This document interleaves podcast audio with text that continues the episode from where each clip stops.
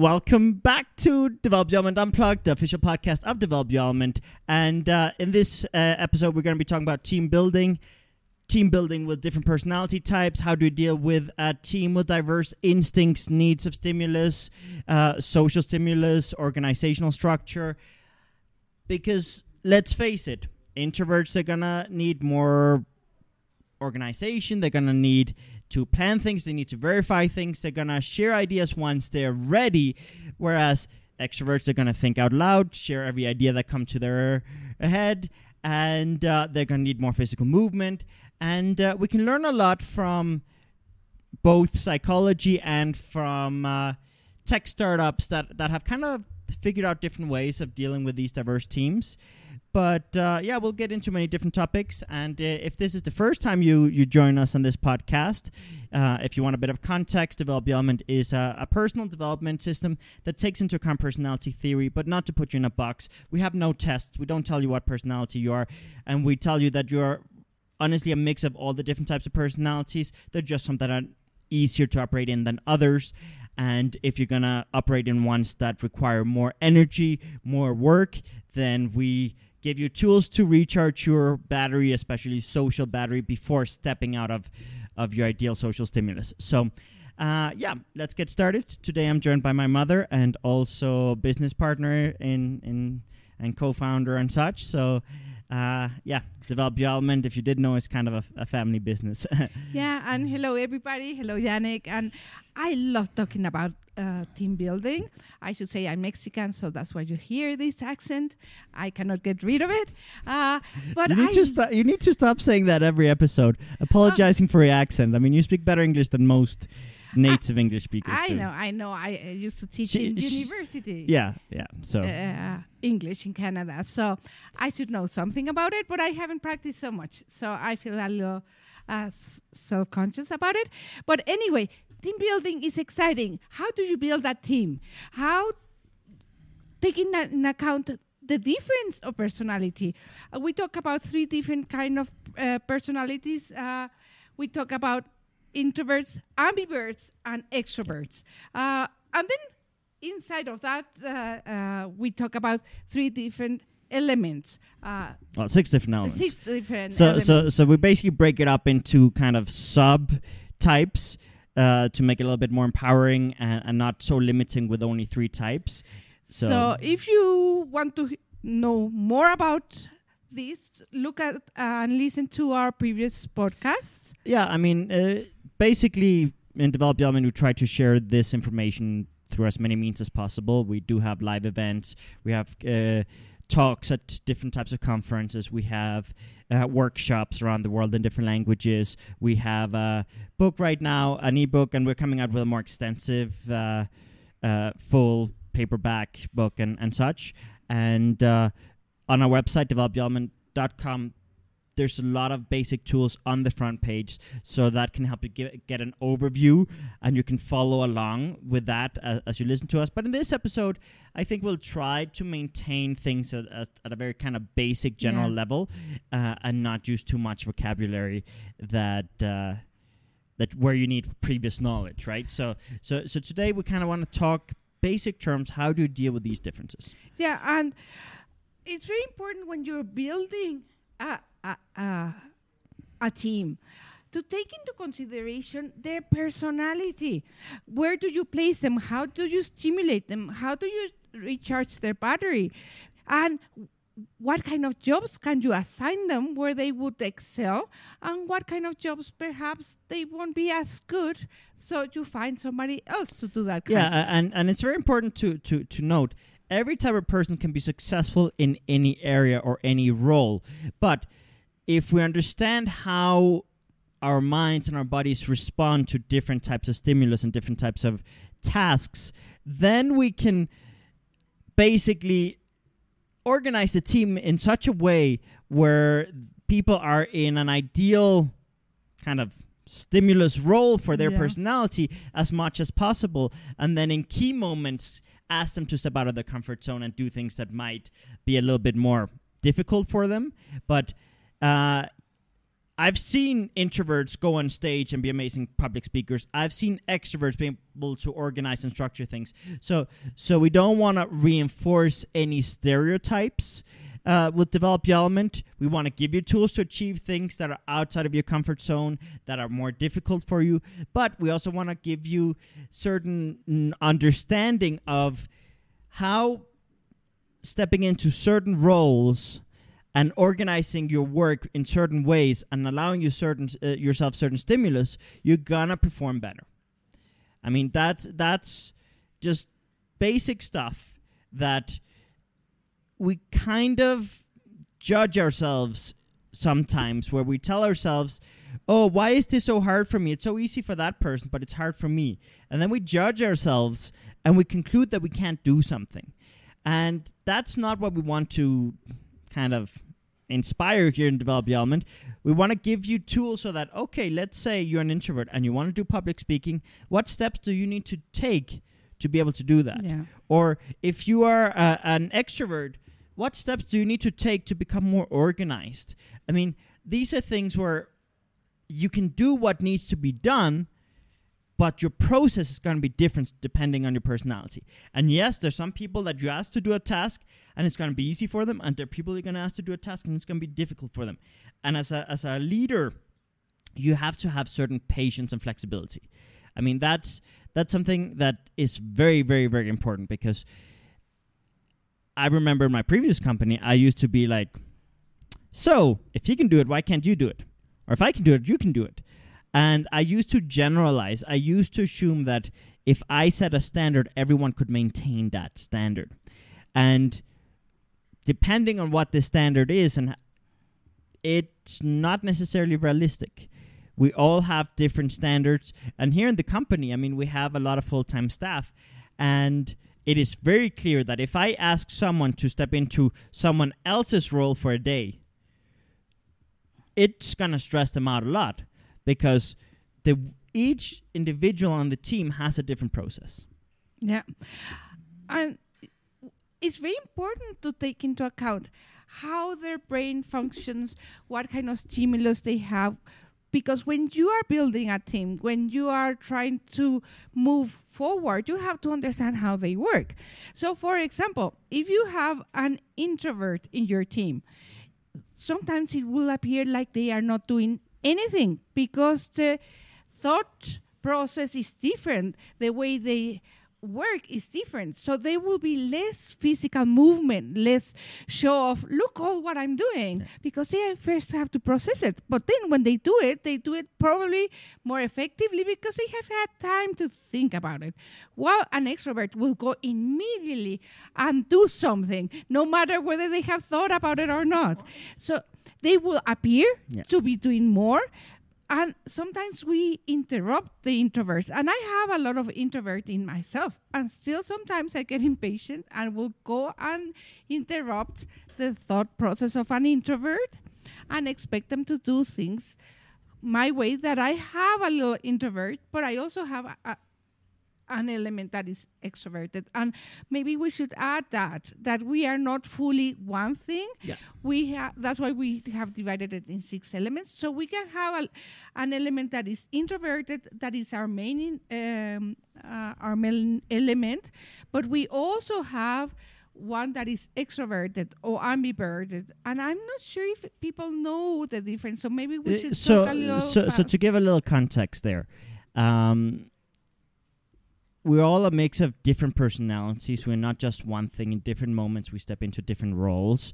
And it's very important to not look at personality theory as something that defines you or limits you.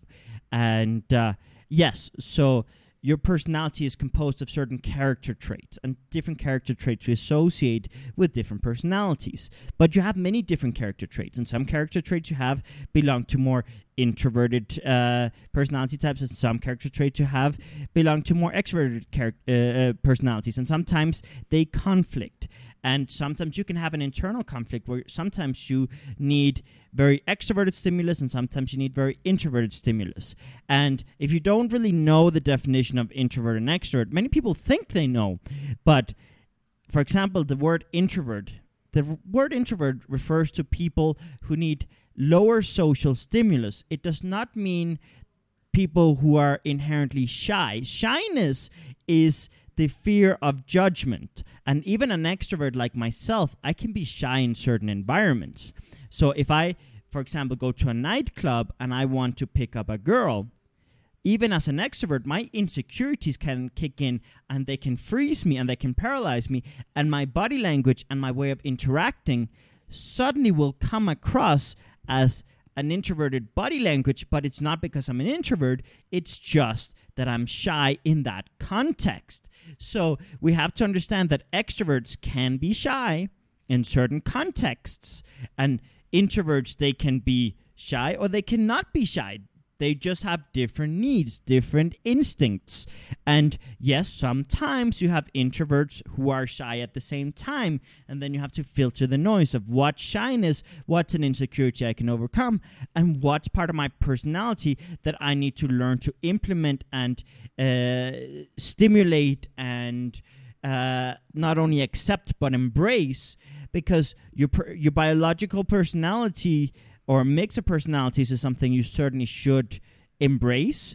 And I'll tell you why. Many people come to Develop Your Element with this idea, I'm an introvert, but I want to change that. I want to be more extroverted.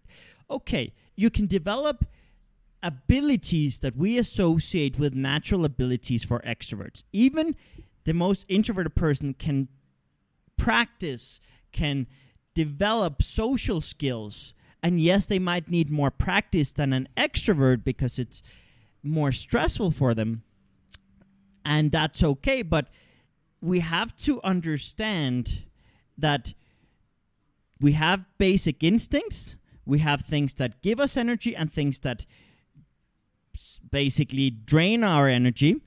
And for an extrovert, if they're in a high social stimulus environment, if they can have higher amounts of physical movement, if they can be able to have constant change, they're going to operate with a higher battery level. If they have to structure themselves too much, if they have to sit still too much, if they have to do the same task for too long, then they're going to drain their battery. Introverts, on the other hand, if they're in a high social stimulus environment, if they are in a chaotic environment, they're going to drain their battery. But introverts, if they're in a quiet, calm, organized environment, then they're going to have more battery. So we respond differently based on our personalities. And when we talk about introverts and extroverts, we're talking about the two extremes of the scale. And frankly, most people are not on the extremes. They might have certain character traits that are on the extremes, but most people are a combination of personality types and are actually at a middle point, and those are what we call ambiverts. Ambiverts are people who are neither fully extroverted nor fully introverted, and frankly are somewhere in between. And ambiverts have an easier time connecting and selling to and communicating with people on the two extremes, because they can adapt to either side with more ease than someone from one extreme trying to adapt to the other. So if you have a team where you have a totally introverted person and a totally extroverted person working together on the same task, that can lead to a lot of conflict. That can lead to a lot of arguments about different processes and different priorities. But it also can lead to them complementing each other and helping each other if and when they're not trying to change the other person's processes and trying to change the other person's way of being.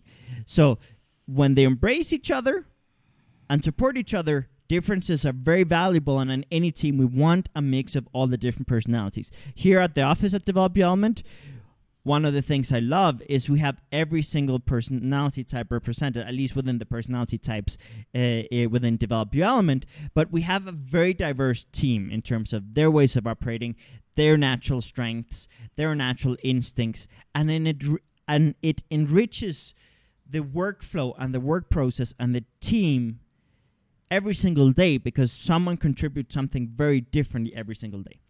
And I think that's one of the things I love about Develop Your Element, where we celebrate the difference, where we learn to admire the difference and take advantage of the other person abilities that we don't have. Well, so leverage the other person's ability. Thank you. And that is amazing because I know what my weak points are. So I develop my personality to become the best I can be. But if I have somebody else that can inspire me, that I can rely, that I can say, okay, maybe you take that over that part of the job.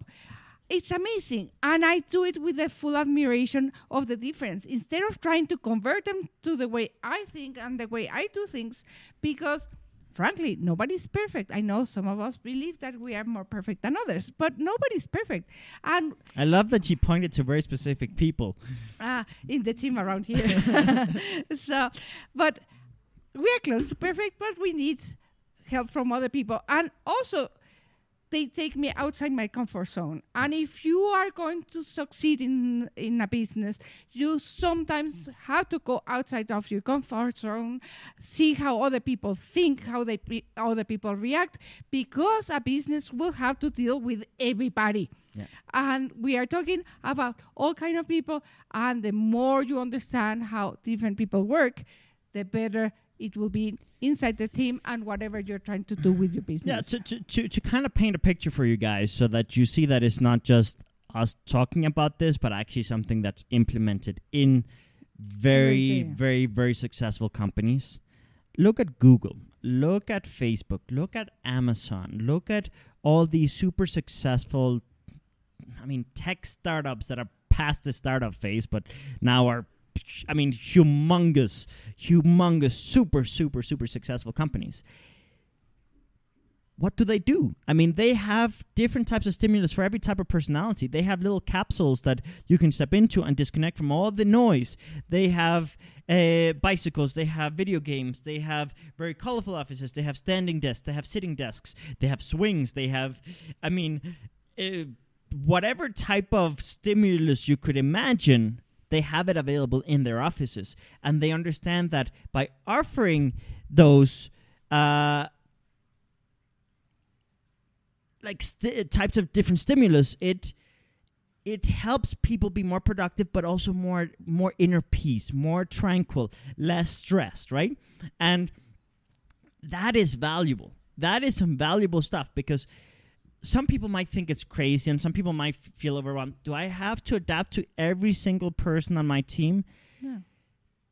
No, but you certainly should take into account what every member of your team requires to perform more optimally and to feel better, because if they feel better, they are more productive, and it's a win-win for everyone. It's not people being selfish or greedy. It's just I'm going to respect that you need this, and I'm going to provide you with that option so that you can be more productive, and then we all win. Even the way you speak to the different people makes a difference. Your choice of words, your choice of energy, your body language. If I arrive very happy to somebody that is more structured, and I'm like very cheerful and hello, good morning, let's go do something very spontaneous, to somebody that really is more thoughtful, likes the silence, he will find me very annoying and would shut up and won't even listen to what I'm saying. And if I arrive very logical to somebody that is more spontaneous, they will turn around and say, oh, she's so boring, right? You need to find how to communicate too. And if you succeed at that, you already have managed to have the kind of difference, the kind of arguments that can arise because you are not communicating properly.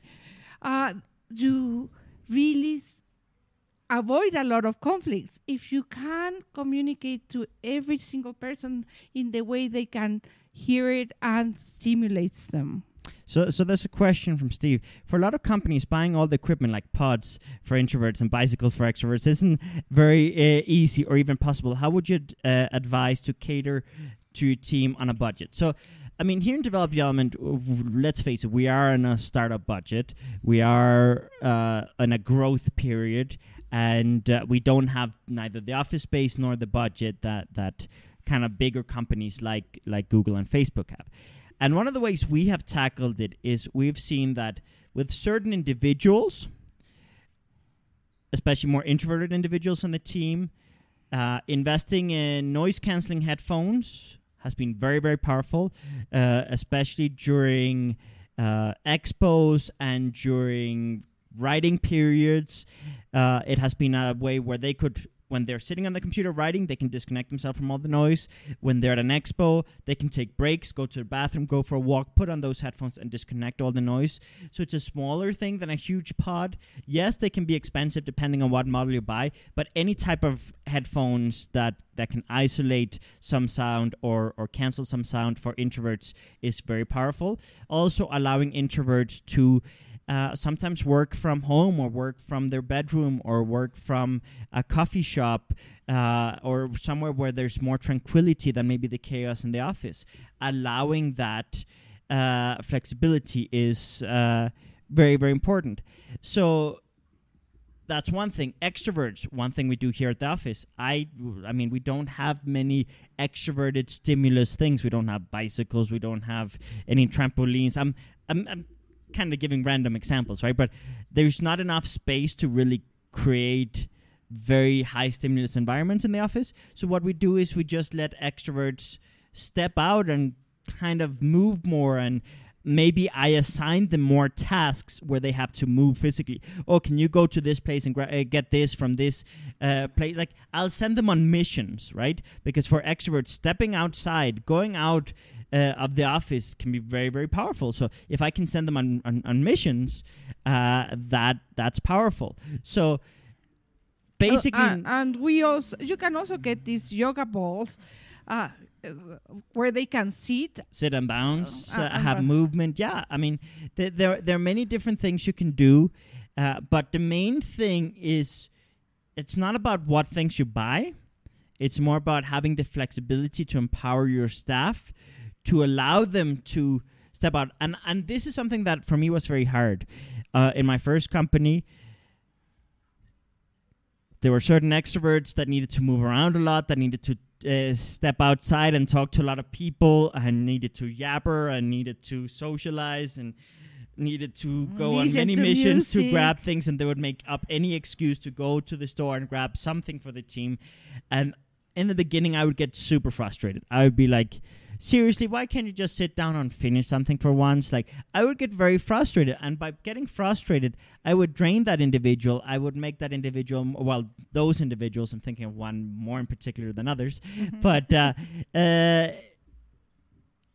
by the moment I had that switch for kind of being like, okay, if I allow that, embrace that, support that, instead of fighting against it, they're going to have more energy when they come back, and they'll do more in less time. And I think that's something that's very important. As managers, as leaders, as business owners, we have to stop equating hours of work with productivity. I love that. And we have to start looking at results. And that's something that you mentioned in the beginning. Sometimes introverts, they look like they're not doing stuff because they're not bragging as much. They're not sharing every single idea they have. They're more private individuals. They don't need constant recognition. They do need recognition. Every single personality type does, because, I mean, we need to feel like we're advancing. We feel like we need to feel like we have an impact. But they don't need the same frequency and same intensity as some other personalities, right? So sometimes with introverts, we feel that they're not doing much because they don't show off as much. Sometimes with extroverts, we feel like they might be getting distracted with too many random things, and maybe those random things are just helping them recharge. So we have to respect those differences, and that can be done without needing to buy extra supplies. But if you have the budget, definitely get your introverts on the team noise-canceling headphones. That will help a lot. Get them organized spaces, invest in drawers, invest in whatever things they need to organize their space, respect their personal space, and give them certain routine and structure, and help them be able to predict and know what they're going to do in any given day, because introverts, they respond less well to changes to the plans, right? Extroverts tend to be a little bit more agile with changes to plans, but when it comes to introverts, they like to really plan, analyze, structure their days, and every time you change their plan on them last minute, that can drain them.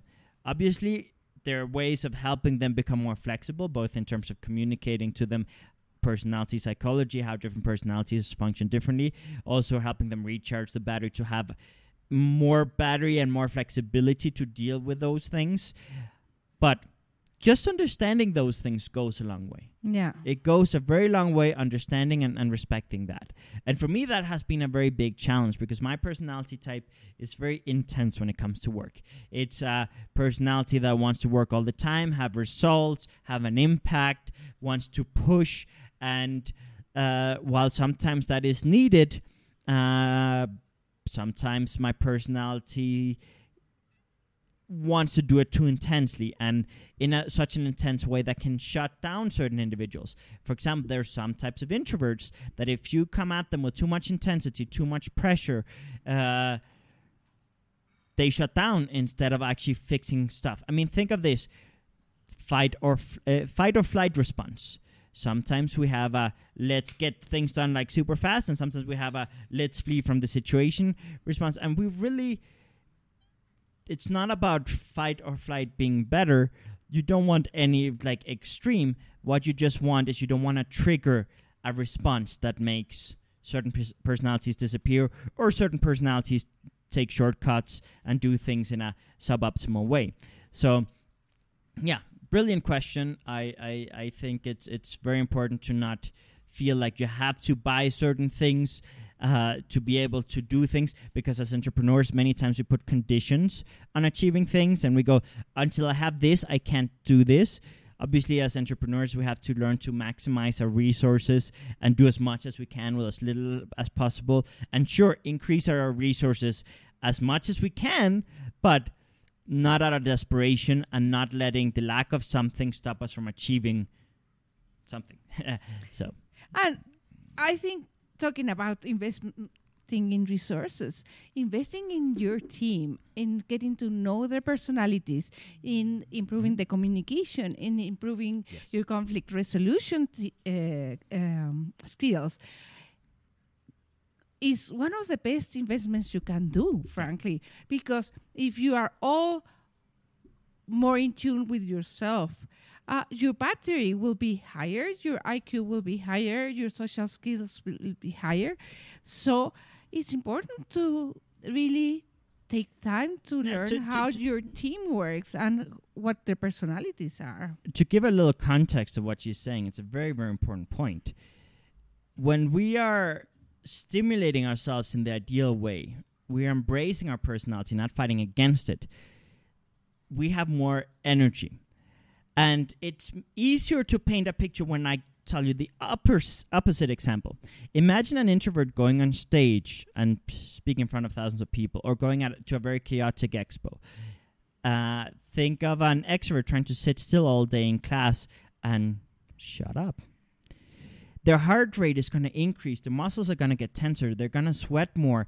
It's going to be more stress on their body. It's going to be more work for them to operate in a suboptimal state for their personality.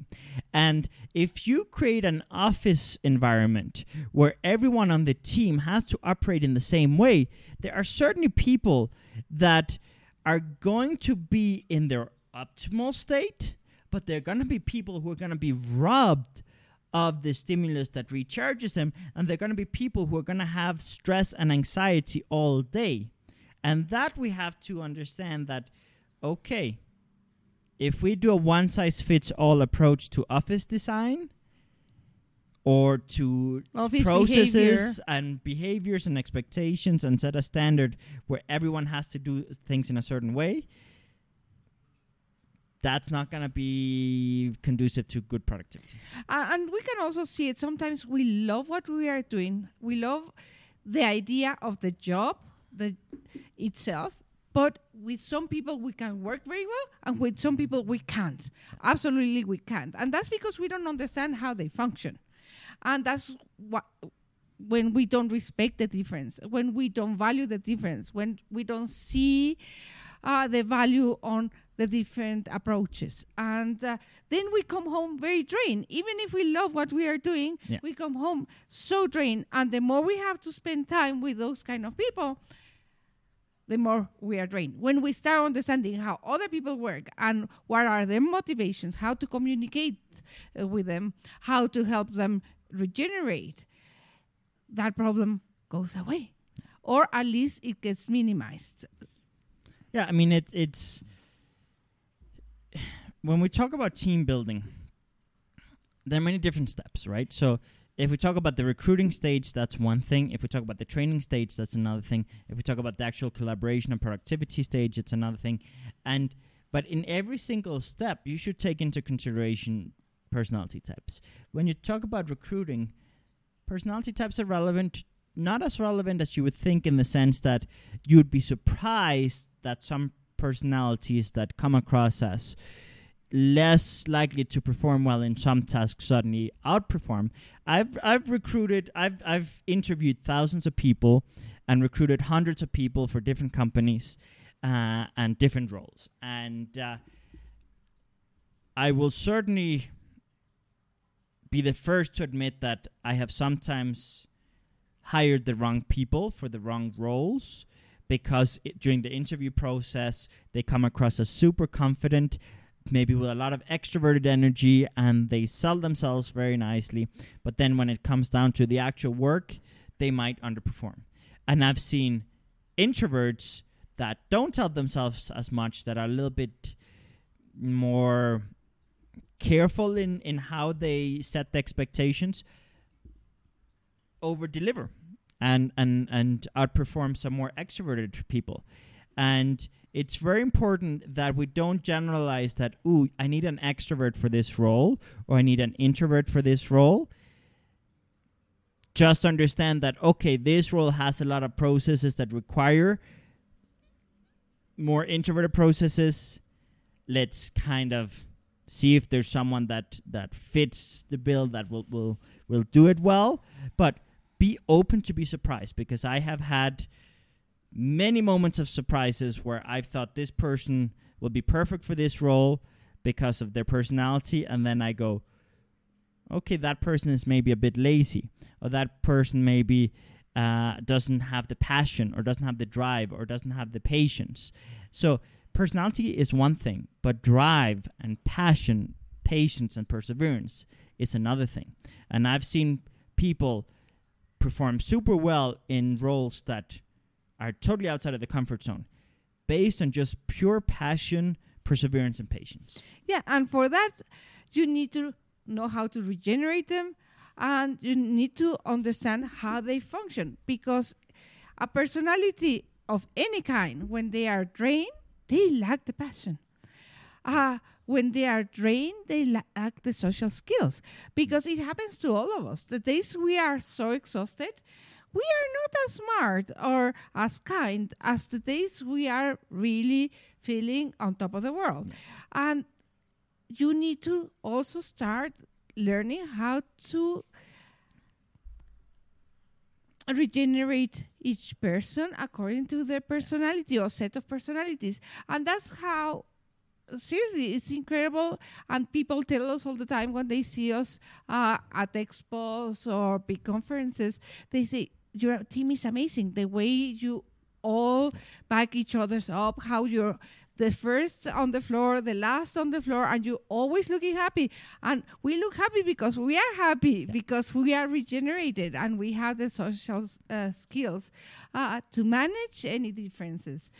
Yeah, I mean, that's key. I mean, you want to be a source of regeneration for everyone on your team. And if you don't have enough emotional intelligence or enough empathy, you're going to be prone to push your way of doing things, your priorities, your order of business, and you will invalidate people, you will rob people of their basic needs, and you'll make people feel insignificant, and that is not good for anyone. And that's something that you have to be very careful with. And you rob yourself and your company from the value of that the different people could bring if you were willing to be open and you were willing to have a dialogue where you understand what their priorities are, what their skill sets are, what their drive is, what their passion is. Because their passion might be different to yours, but it could be something that adds to your company, adds to your project. That's very important to understand, that they might have a different way of seeing things and doing things that will add something. Yeah, I mean, people who have different experiences, different contexts, different ways of operating, they can enrich any situation by providing other solutions or other ideas. And we have to be open to new ideas, new ways of doing things. And we have to tackle both what is personality psychology in team building and what is insecurities. I've seen that one of the things that has caused most productivity breakdowns has been when individuals have felt insecure, when they've felt a lower self-worth, where they've felt less capable. Many times when someone makes a mistake or when someone doesn't reach the goals on time, it's very easy for them to punish themselves too much. And as a manager, it's very important that you go and you uplift them. You make them see all the work they've done. Here at the office, one thing that happens a lot is we are working on so many different things at the time, and people are very good at having very defined certain very important goals. And if those don't go as planned, suddenly those individuals might end up feeling like they didn't achieve what they set out to achieve, but maybe during the course of the week they've achieved 150 other very important things. And what we do now is every week we actually go through a list. This is what I did last week. This is what I'm going to be doing this week. And we basically, if someone doesn't make a proper list of what they did last week, what we do is we make them see all the extra things they did that they didn't acknowledge themselves. So, for example, this last Monday, we had a member on the team that his primary role is video editing. And he was like, so last week I did video editing and I didn't do as much as I would have liked, but I did this project and this video and this video. And next week I'm going to be working on this. And then we all kind of were like, wait. So you only have one thing on your list of what you did last week? Okay. So what about this when you cooked for everyone on the team? What about this when you organized half of the office? What about this when you helped with images, editing images? What about this when you did this promotion? And what about this when you did... And we all made a very long list of a lot of things this individual had done during the week. Including help team members regenerate. Because it's one of the things that he's very good at is helping uplift people and support people. And yes, he was very frustrated with where he was stuck, and he didn't really acknowledge of all the areas where he was being productive and where he was having an impact, where he was contributing. So we have to also, as managers, when we are building up teams, we have to build up the individuals on the team. We have to build them up. I mean, build them up in the sense that they have to, develop skill sets, but build them up also from making them feel capable. The more capable people feel, the more likely they are to perform well. The more incapable they feel, the more likely they are to give up and make excuses and escape and start doing destructive things. So that's something that I think has been very, very important on this team. And I want to add something. I've managed teams since I was very young. I was trained to do that because we had family companies, so it has been part of my upbringing. And I can say where I failed the most was not with the extroverts or the introverts. It was the ambiverts. I didn't understand the need for social connection because I am two of my personalities. One is a very introverted, I want to be by myself. And the other one is I'm a leader, I want to go ahead. I didn't understand the middle part where people want to have that personal connection. So anytime I had a problem with a team member was when it was an ambivert where I was not taking the time to listen to them the way they wanted to be heard and to support them the way they wanted to be supported, because I'm a very supportive person. I am.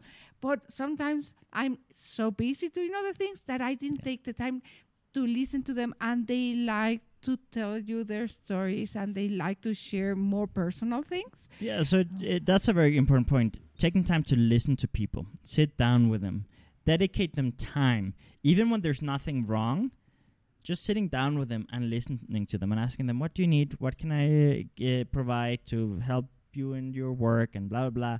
And how are you doing emotionally? And how are you doing? And asking questions about their personal life too. Those things go a long way. And yes, with ambiverts, it helps even more. But it's important for every personality to feel heard, feel included.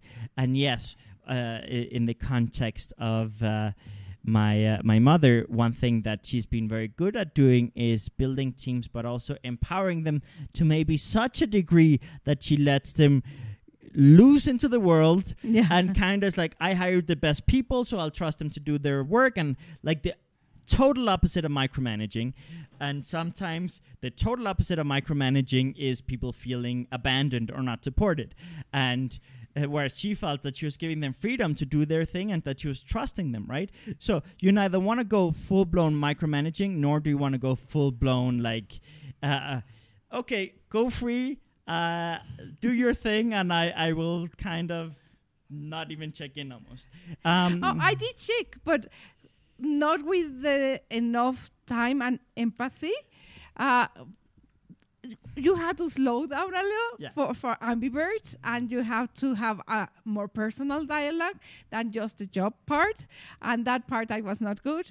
And when you have teams all over the world, that I felt it was going to be horrible. I seriously, when I started taking Develop Your Element classes with Yannick, I wanted to learn how to manage my teams. And I was like, I don't have time to sit with them and chit chat.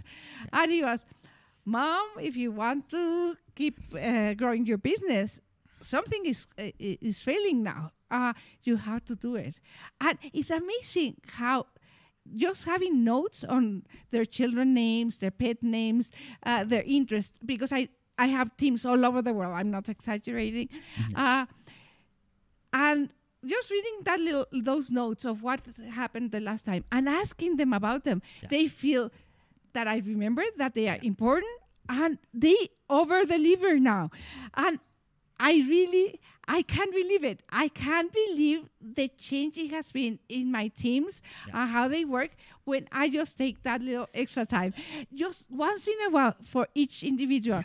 And it's a skill set that I actually have enjoyed, because what he says, and I used to teach and I didn't really understand so well, is when they are so happy, they do over-deliver. Yeah. When they feel that there's this empathy between me and them, they trust me more and they want to please me. And also we share the vision in a different way. If I do a general meeting with everybody and say this is the vision, it's very different than when I take the little time. And sometimes it's 5 minutes, sometimes it's 10 minutes. Some might take at the beginning more, but where we share the vision and what they could add, they come with amazing ideas I didn't have time to listen to. And that surprises me too, that they had a different vision and they had things to add that I hadn't considered. That's a very important point. We have a question here that's very related to what we're talking about. Jaime asks, how can you motivate each an element even if they're not interested in the business? So first of all, if they're not actually interested in the business, maybe you should fire them.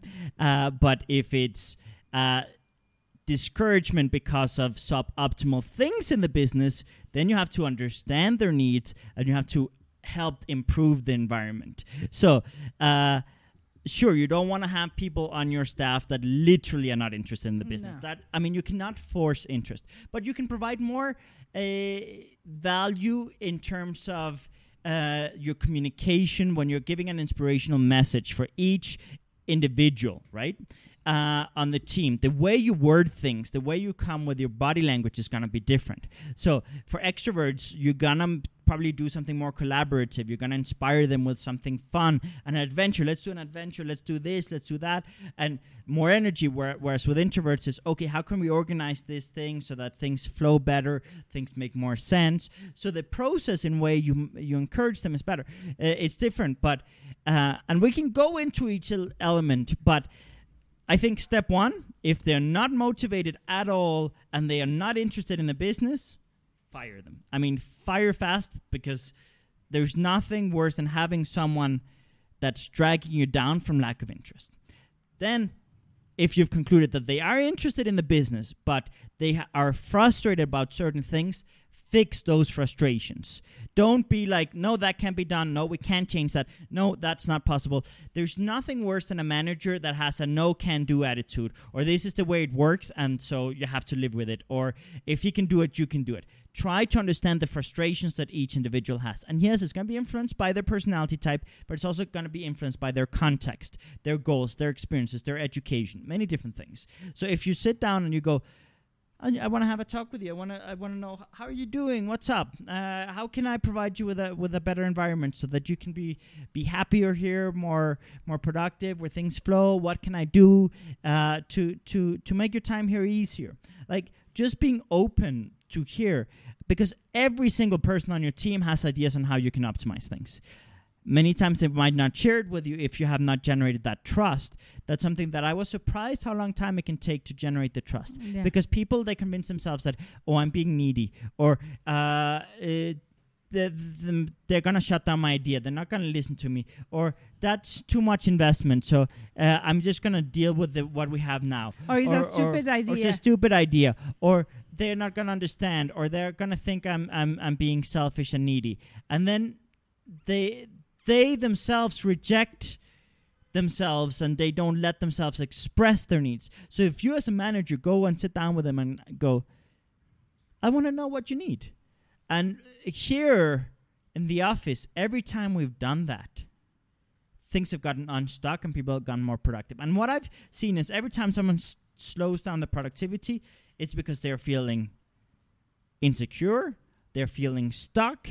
There's something in the office or something in a process that's suboptimal and that can be fixed very easily.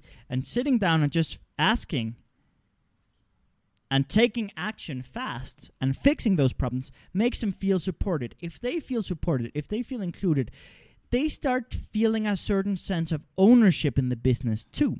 Because if they feel that they can influence the direction of the business, if they feel that they can influence the harmony in the business, they're going to be much more supportive of the team. If they feel that no matter what they do, nothing changes, they're going to give up, and they're going to demonstrate a lack of interest in the business.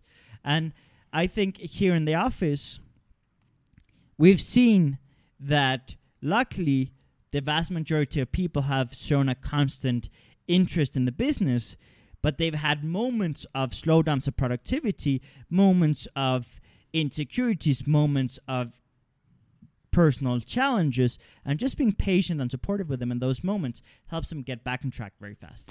Yeah, so have the conversations and don't take things personal, because they might be very frustrated. The way they communicated might be nearly as a personal attack, but filter all that noise. Remember, is their insecurities, their fears, their frustration speaking, and see what is behind that, and fix that. And be willing to be the worst in their eyes, because sometimes they are just so frustrated they will pass it on to you, their frustrations. Other thing I learned from a team member, he's called Álvaro, and he'll be in the Spanish podcast a little later. He has also managed big teams, and something he said to me is, you don't always have to fire somebody. Sometimes just change their job, change their role. And yeah, as Yannick said, if you really talk with them and understand their frustrations and whatever, sometimes just redirect redirecting them, giving them a different challenge will help a lot. And that's what I'm doing now. I'm moving my team sideways or to different directions or to a different team with different people. Brilliant point, yeah.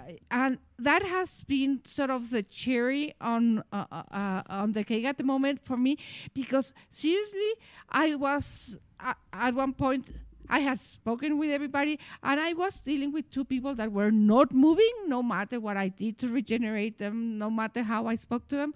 And he just said, why don't you just assign them something different? Don't fire them, give them a chance, assign them to something different. And it was like, now I'm about to hire somebody to the team that I was about to fire some days ago, you know, and things like that.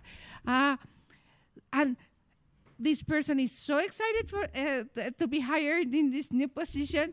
And we were talking about quitting, of not working together anymore. Yeah, no, I think that's another very good point. One of the things that creates most unhappiness and lowers your self-worth the fastest is when you feel stuck. Yeah. So if you have a member on your team that feels stuck, if you redirect them to another task that they can do very easily, that will boost their confidence very fast. And yeah, I've seen that here very often, where sometimes there's fatigue from doing the same task over and over again. Sometimes there is lack of concentration on one task, but redirecting the task to something else can get them unstuck. And that's what I do here in terms of whenever I see someone like banging their head against a keyboard trying to push something through, it's like, okay, I'm going to go regenerate you. And sometimes it's invite them to an activity that's totally different from work, but sometimes it's finding something within work that's just better stimulus for that person, or that's just fun and light and no pressure, and that helps them feel productive very fast. For example, here in the office, we have a person who's learning to edit videos, and who's going to help us a lot with English videos. As you guys probably have seen, we lack a little bit of consistency, or a lot of consistency with video editors right now. So we're training someone for that. And I learned that if I would train him with actual projects with development content, it would be harder than if I were to train him with all kinds of silly projects, fun projects that would stimulate his personality, that would be within his areas of passion. So I started dedicating a lot of time. That's him. Steve. Yes, I started dedicating a lot of time helping him edit videos about totally unrelated things to the business, but that were just fun for him. And that way, every time he had to learn something new about cameras, also filming, not just editing, or a new type of editing technique, it would be fun and light, because there wasn't that sense of responsibility.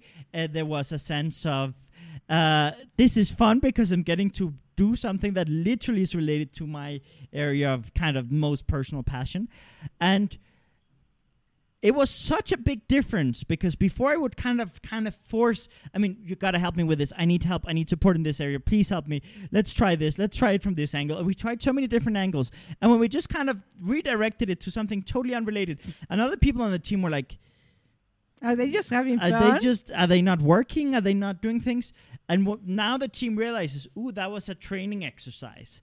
And now he has been editing a bunch of videos in English with Develop Your Element super fast, and planning a lot of amazing things. So in the coming weeks, you'll be able to see some very cool stuff coming out. And it was because I stopped forcing it from one angle, and I was like, okay, let's just redirect to doing it in a totally different way. To give context, Steve, his primary personality is electric, and he... that's an extrovert. Electric type is the most extroverted type, youthful, playful, full of ideas, doesn't like things being too serious, too rigid. And when I tried to teach him camera stuff, I was very almost introverted my way. So this is how aperture works. This is how ISO works. And this button on the camera works like this. And it was just a very boring and overwhelming process. And when it was like, so let's do this and film this. How do you want the scene to look? Okay, I want the scene to look like this. Okay, well, then just slide this thing. Ooh, cool. I like that effect. Okay, how do you want this scene to look? Okay, cool. Let's slide this effect. And it was like, instead of doing it as a sit down, try to understand every single thing, I was like, I have no interest in this. This is so boring. This is, I mean, he didn't necessarily say it will work. Sometimes yes, sometimes no. But his whole demeanor was like, no. I'm not interested. No. I don't want to learn. A whole lot of nope. I just want to go click record and finish. That was like, in the beginning, that was how he would react. And then all of a sudden it was like, okay, let's just have fun with this. Let's make it light. Let's play with it. And then now he understands all of this enough to not get overwhelmed, to not get bored, to not get frustrated. And it's actually surprising how fast he can record and edit videos now. Let me just say, Yannick is very good at being very flexible. And as a team builder, I've never met somebody better anywhere in the world. I was a little more the old-fashioned way. I was trained to do it the old-fashioned way, very old-fashioned. And I would train people and expect them to do what I trained them for. And I assigned them their job, and I expected them to do that. Yeah. So when I was told I would have to take different approaches to different kind of people, I was slightly reluctant or very reluctant to that. And I was like, I don't have time. I don't know how to do it. I don't know. I told a lot of stories. It took me a lot of talks with Yannick, personal coaching. And he said, just give it a try, Mom. Just give it a try. Listen to me. Give it a try. And when I started doing it and applying it, just on the surface, because I was nearly trying to prove him wrong, my teams all over the world started getting better, and I thought, okay, now I'm ready to really listen to you, and I'm hiring you to coach me and guide me through every single team. And I don't know how many months he had to work for me. It's funny because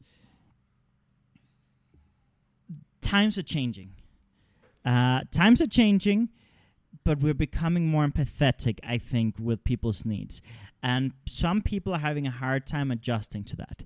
Because, yes, in the past, businesses were very much like, this is your role, this is how you do it, this is the process, you cannot do your own process. And I've worked for people like that, and I didn't perform well. And I've worked in sales, and I remember very clearly, when I worked with managers who came up to me and was like, I trust you, I've always been able to trust you, do your thing.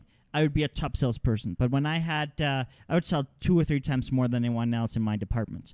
But when I had a manager who was like, you have to follow this script, you have to first say this phrase, then this phrase, and you have to do it on this paper, especially like this, and you have to do it like this, I would shut down and I wouldn't be able to perform. And I understood that, and I understood that when I was in manager positions, I had to empower people. But yes, like, it's hard because it requires so much patience. It requires so much flexibility that you yourself have to be in a recharge state, and you have to find ways to recharge your battery, to have the patience and the empathy to sometimes not kill people. I know, and that's what I think Develop Your Element has to offer that nobody else has. I mean, trust me, I tried many other techniques before.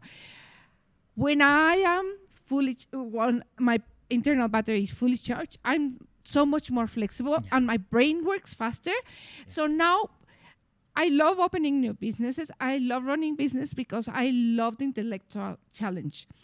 And when I'm regenerated, my brain works faster. And I take it as a new skill set I have to learn when I have to train the new different kind of people. And look at my smile. I get excited thinking all the things I've learned. I think it's 2 years since I hired him to teach me how to motivate my team members. But it's so much easier, like 1,000,000 times. And my business has grown so much. I have so many teams all over the world. And managing them has been so much so much easier. Before, I used to have country coordinators and sometimes area coordinators where they coordinated the coordinators of the different countries. So I would have South America coordinator, Portuguese coordinator, Asia coordinator, Mexico coordinator, because there are many cities in Mexico. And now I don't have so many coordinators because the way I run the teams now, they run so smoothly. I can manage much more and each team manages itself much better. So at the beginning, it is a new skill set you have to learn. It feels overwhelming, but once it's running, it's so smooth that you're like, seriously? I can open a new business. And that's what I'm doing, opening new businesses because my businesses are running so smooth. And oh my God, it's so easy now. It's so easy. And for myself too. I seriously...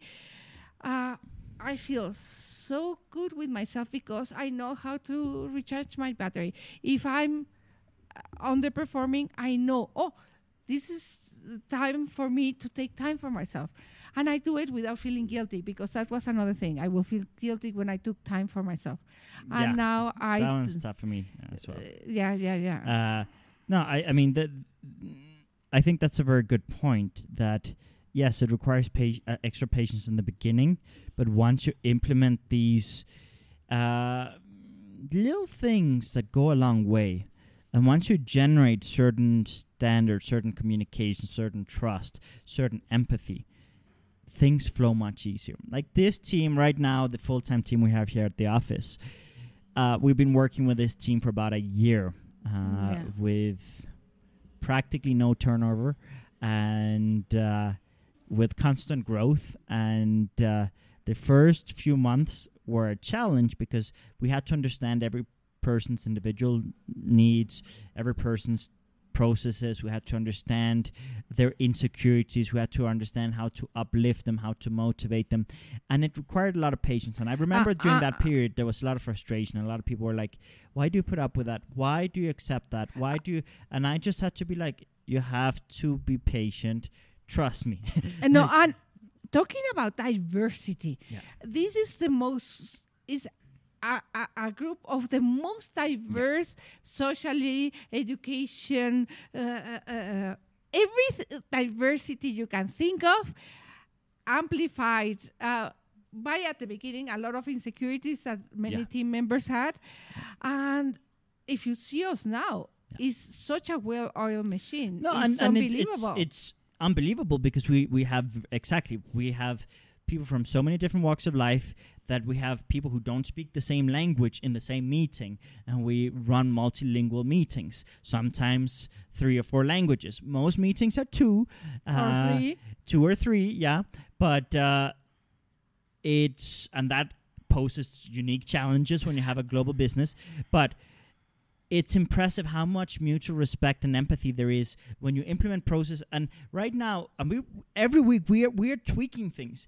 We don't come up with one standard and set that as we are constantly looking at how to change things. Like right now, the most recent thing was, how are we going to handle our weekly meetings? Okay, we're going to tweak it a little bit so that we make sure that everyone sees what everyone is doing, celebrates every individual, but it's not a forced celebration. It's not like those morning meetings where it's like, yay, bravo, everyone, you're amazing, amazing team.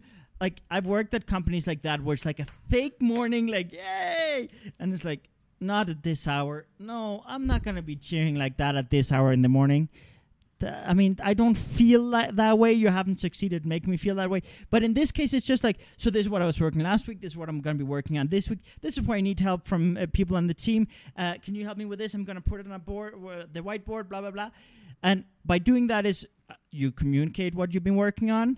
Other people see it. They can celebrate you. They can add to what you've been doing if you haven't communicated or acknowledged everything you've been doing. And then, okay, now I have a clear idea of which direction we're going. That's another very big thing, direction. People need to feel that they're moving in the same direction. One thing we've been working on optimizing is fragmentation.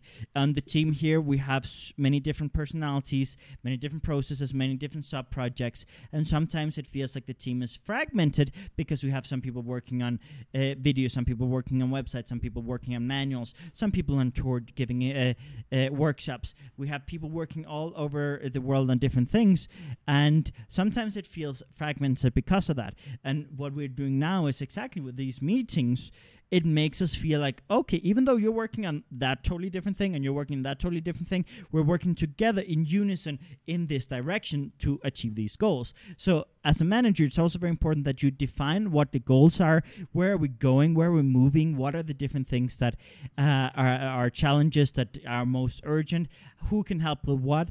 But make people feel that everything is interconnected, that each department is interconnected, because if the departments feel like they're not included, if the departments feel that they're working very, very hard on something and they're not maybe reaping the benefits of something that's happening in another department, they feel that it's unfair.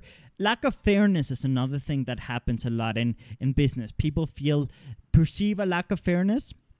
And by having transparency, having communication that showcases what everyone is working on, makes everyone feel included, makes everyone feel valued, makes everyone feel that they we're working on getting benefits for everyone and everyone winning, and having a win-win mentality and a can-do mentality, that reduces the feelings of lack of fairness. Yeah, and these meetings, we get 5 to 10 minutes to speak each.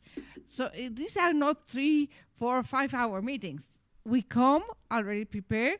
This is what I've done. This is where I need help. Mm-hmm. And if that's all what we get to say, but we have already had the thought process before that. We had had conversations. We know we can come to Yannick and or Itzel and talk with them directly. So that helps a lot. And because we know this process is coming every Monday, we also get to talk with the people that we need help, because we have it clear in our minds. So it's very easy when you have something like that. And if there's a meeting extra for a certain group, for a certain project, then we schedule that separate, so we don't get too tired in the meetings. That's also something very important. When you have meetings, don't have a meeting about everything without direction.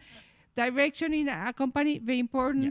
Having long-term and short-term goals clear are very important, because sometimes we get lost solving the small problems and forget the long-term goal. Sometimes we go through to the long-term goal and forget about even paying bills. Yeah. So knowing what are your short-term goals and your long-term goals, and having somewhere graphic, it helps a lot when you have a visual representation, of what needs to be done when. Helps everybody in the team. Scrum boards are also very good for some teams. Not all the teams work well with Scrum boards. Every team should have some type of organizational structure. We're constantly doing tweaks to ours, and it's a constant evolution. We started with Scrum. Scrum worked very well during a certain period of our development, but now that we have so many different, I don't want to call them departments, but so many different sub-projects, it's very hard to make people kind of feel that competitive drive that Scrum is designed to trigger. For those of you who don't know what Scrum is, it's you have like a whiteboard or a system digitally where you put the ideas, you put the ideas that are in progress, you assign it to a person, you can put whether you need help, and the idea is how many of those little post-it notes can I move from the left of the board to complete it on the right of the board, and the ones that have moved most little post-its get to flex and celebrate, and you can give them prizes and whatever. But the problem is when you have a team that has many different sub-projects, many different areas of development, where it's very hard to generate a standard of how long time does each post-it note take. It becomes less significant, the value of each individual post-it. So in the beginning, especially in my previous business, where we were all doing web development and we were doing kind of the same type of tasks, each task was similar sized. So yes, the ones that moved the most tasks, that was a created competitive spirit. But here now that we have so many different types of things, that hasn't worked here as much.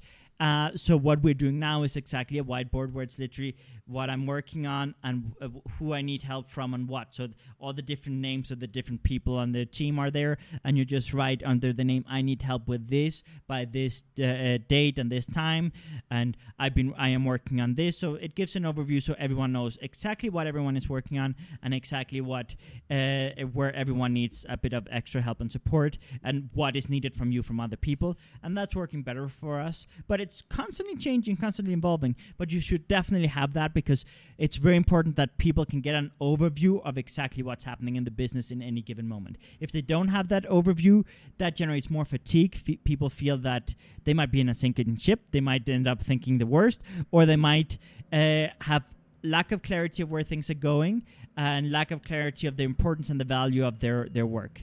So we should certainly...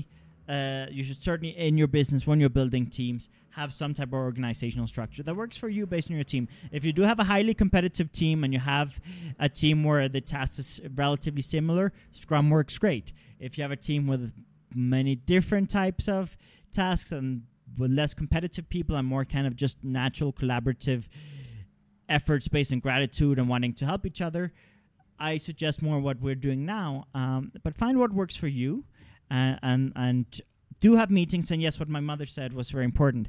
When we started out, our meetings would be like 3-4 hours every single time because everyone would want to share every single idea they had and every single opinion they had. And what we do now is, okay, everyone talk about what you've been doing last week, what you're doing this week that happens, and what you need help with fast. Just get straight to the point. And if there's if we see a trend or if something needs to be discussed as a team, let's schedule a meeting specifically for that topic at a different time so that this meeting doesn't become a meeting that's 3 hours long about 20 different topics. Rather, let's keep this short and sweet. And then, okay, we'll have this other meeting where we're going to talk about that specific topic and we're going to find a solution to that specific topic, but we don't extend the meeting. And that, it's a challenge. I won't say we have perfected it, but it's certainly, the more you have the mentality of keeping the meeting short, sweet, to the point, and having meetings for specific things, so that also you don't involve everyone in a meeting where they're not really needed or where they don't have the context. For example, let's say Steve and I, more technical people in the team, we're talking about web development, and let's say we have a meeting, a general meeting, and we decide to talk a bunch of web development stuff in that meeting where people don't have the vocabulary, the context, nor the interest. People are going to be like, okay, when are we getting to the next point? I don't care about this. I don't understand this. I don't know what PHP is. I don't know what MySQL is. I don't know what's that? I have no, what are they talking about? They're speaking Russian, right? So if people don't have the context, they should not be in a meeting about something that they don't have the context. You can do two things. You can give them context if it's something where you want their input, you want their involvement, but don't make them sit through meetings where they have no context and nothing to contribute or nothing to collaborate in that area. Just give them the short and sweet at the end. Once you have come to a conclusion, fill in the team, include them, be like, yo, so we came to this conclusion. But instead of doing it very overly technical, just give them like the 5-minute... explain it like I'm 5 version. For those of you who don't know that, is it Reddit? On Reddit, there's a section of Reddit where people basically, I want to understand this very complicated concept. Explain it to me like if I were 5 years old.